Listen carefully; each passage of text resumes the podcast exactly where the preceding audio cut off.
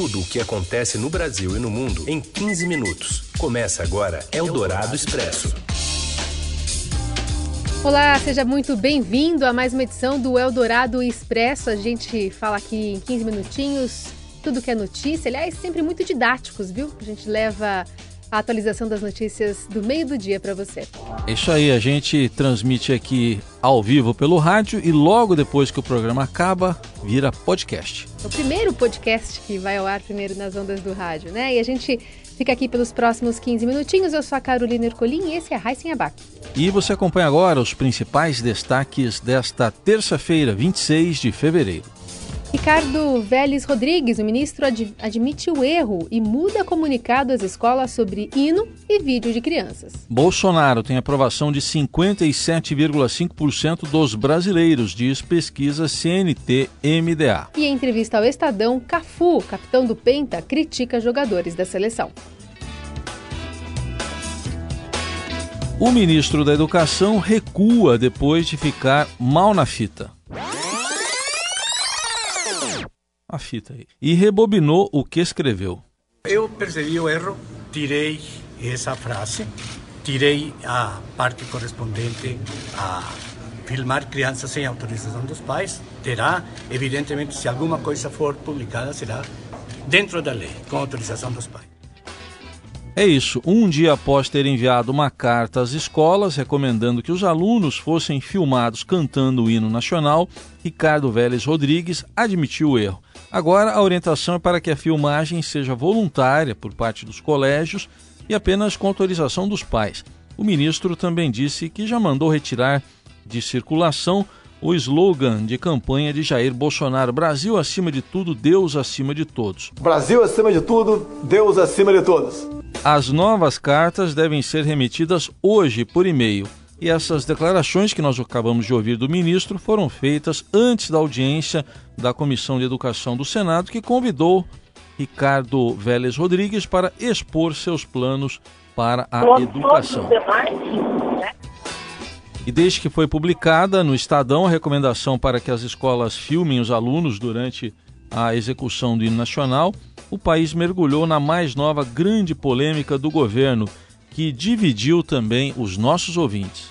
Parabéns! Olha onde nós chegamos. Vejam o que vocês fizeram com o Brasil para ver o que eles quer, querem fazer com a educação. Eu acho que nacionalismo se desperta quando a gente vê um país funcionando, onde todo mundo tenha felicidade, tenha trabalho, tenha seus direitos respeitados. É assim que a gente vai ter orgulho de viver aqui e não vai ser cantando hino nacional. Sabe o que é legal? É ver as crianças fumando maconha deitado no pátio da escola e batendo em professor. Isso é mais legal do que o que o Bolsonaro está pedindo. Só o fato de enviar a mensagem para o MEC com as imagens já é uma divulgação. Então, como é que vai pegar depois essa autorização? Pois é. O comunicado recomenda ainda que as escolas enviem as imagens das crianças cantando ao Ministério e à Secretaria de Comunicação da Presidência.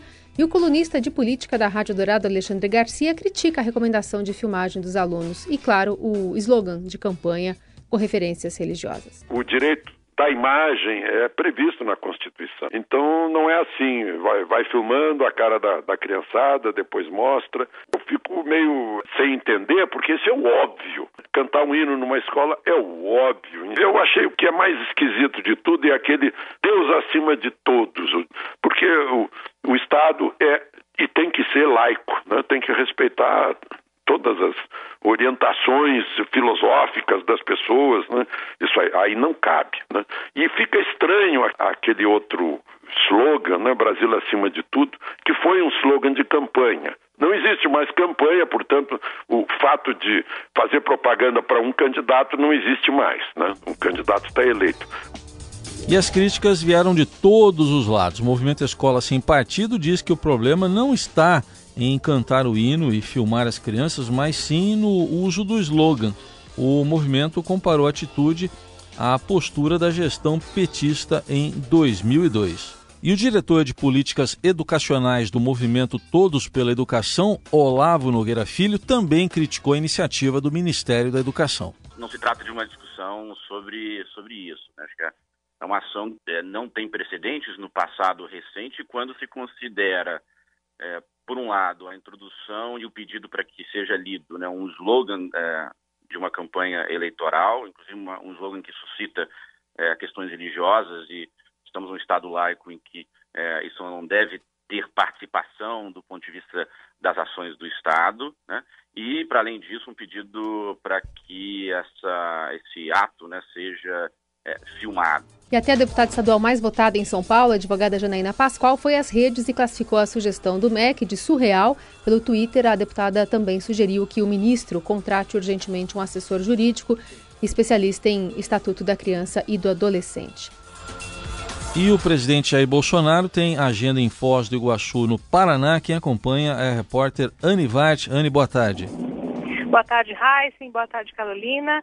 É, o presidente Jair Bolsonaro fez em, a primeira viagem desde a recuperação da cirurgia a que submeteu é, e participou da posse do novo, é, novo diretor-geral de Itaipu pelo lado brasileiro que é o general Joaquim Silva Luna, e aproveitou em seu discurso, fez uma homenagem a todos os ditadores militares que o Brasil teve desde 1964. Chegou a dizer que o presidente Castelo Branco foi eleito é, em abril é, e fez uma homenagem a todos os ditadores, todos os presidentes militares que o Brasil teve, inclusive fazendo uma homenagem ao presidente do Paraguai, é, na época da ditadura, o general Alfredo Stroessner, que, é, cujo pai, é, desculpe, que o, o atual presidente do Paraguai, o pai dele, trabalhou desse general sempre homenageando a participação de todos na construção e viabilização de Itaipu. É, ele acabou não citando nenhum presidente civil que passou, é, por, que, é, que, substituíram, né, que vieram depois desses presidentes. É, logo depois, numa entrevista coletiva, ele acabou é, é, fazendo também um agradecimento ao presidente do Paraguai por ter ajudado a desarticular quadrilhas chefiadas pelo crime organizado no Brasil e ter enviado de volta ao país a, alguns é, criminosos do é, PCC. É, o presidente também aproveitou para dizer, foi questionado também sobre a proposta da reforma da Previdência e sobre como ele vê as possíveis alterações que o Congresso pode fazer na reforma. É, nesse momento, ele diz que o Congresso é soberano e tem autonomia para fazer aprimoramentos nessa proposta que tem sido é, discutida por todos os partidos e todos os é, economistas é, como fundamental para a retomada do crescimento do país. É, Carolina Heisen. Obrigado, repórter Anivarte, falando direto de Foz do Iguaçu, no Paraná. Eldorado Expresso. A reforma da Previdência cai na folia e só deve entrar na pauta da primeira comissão depois do Carnaval, segundo previsões do presidente da Câmara, Rodrigo Maia. Hoje também é uma espécie de dia D para a articulação política do governo com o Congresso se espera que na reunião do presidente com os líderes hoje à noite apareça ao menos algum norte de como será o relacionamento entre executivo e legislativo sob Jair Bolsonaro. Sabe aquela máxima, me ajuda que eu te ajudo? Pois bem, Caso Bolsonaro não dê indicação de que vai respaldar os parlamentares nas negociações, os líderes do Centrão planejam lavar as mãos e entregar a relatoria ao nome do PSL. E é nesse contexto que o governo publicou hoje no Diário Oficial o nome dos novos vice-líderes. A colunista do Estadão e da Rádio Dourado, Helene Cantanhede, considera as indicações de um passo importante para o andamento da reforma da Previdência. O Rodrigo Maia já deu uma informação super importante, que é o seguinte: enquanto não vier projeto de lei complementar sobre a aposentadoria dos militares, a reforma da Previdência não vai andar na CCJ. Hoje, o presidente reúne líderes partidários para discutir a reforma e convidou dois líderes de partidos que são de oposição, o PDT e o PSB.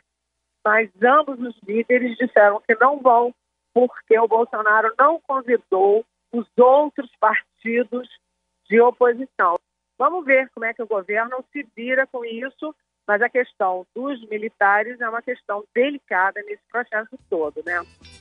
É, enquanto o governo tenta se organizar, a oposição vai colecionando e organizando a munição né, contra a reforma.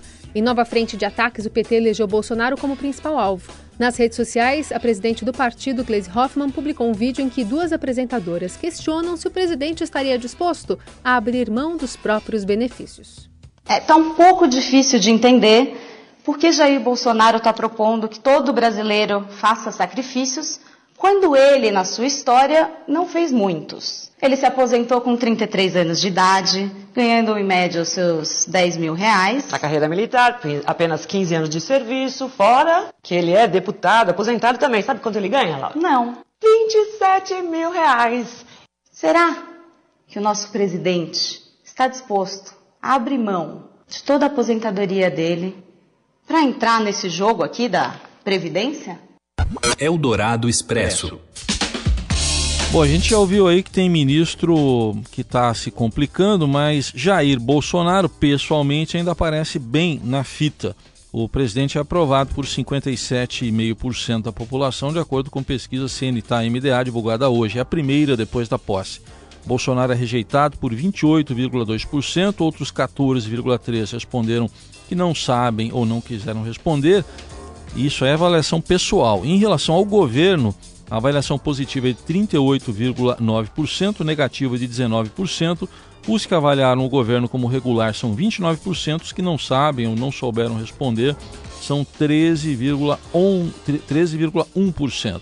Foram realizadas 2.002 entrevistas em 137 municípios de 25 estados entre os dias 21 e 23 de fevereiro, margem de erro de 2,2 pontos percentuais. Eldorado Expresso. Bom, uma crítica de peso ao time de Tite. O capitão do Penta, Cafu, diz em entrevista exclusiva ao Estadão que falta comprometimento dos atuais jogadores da seleção brasileira com interesses pessoais prevalecendo sobre os coletivos. De quem será que ele está falando, hein? Vamos ouvir o comentarista Robson Morelli. Olá, amigos. Hoje eu queria falar dessa entrevista dada ao Estadão pelo capitão Cafu, capitão da Copa do Mundo de 2002, a última que o Brasil ganhou.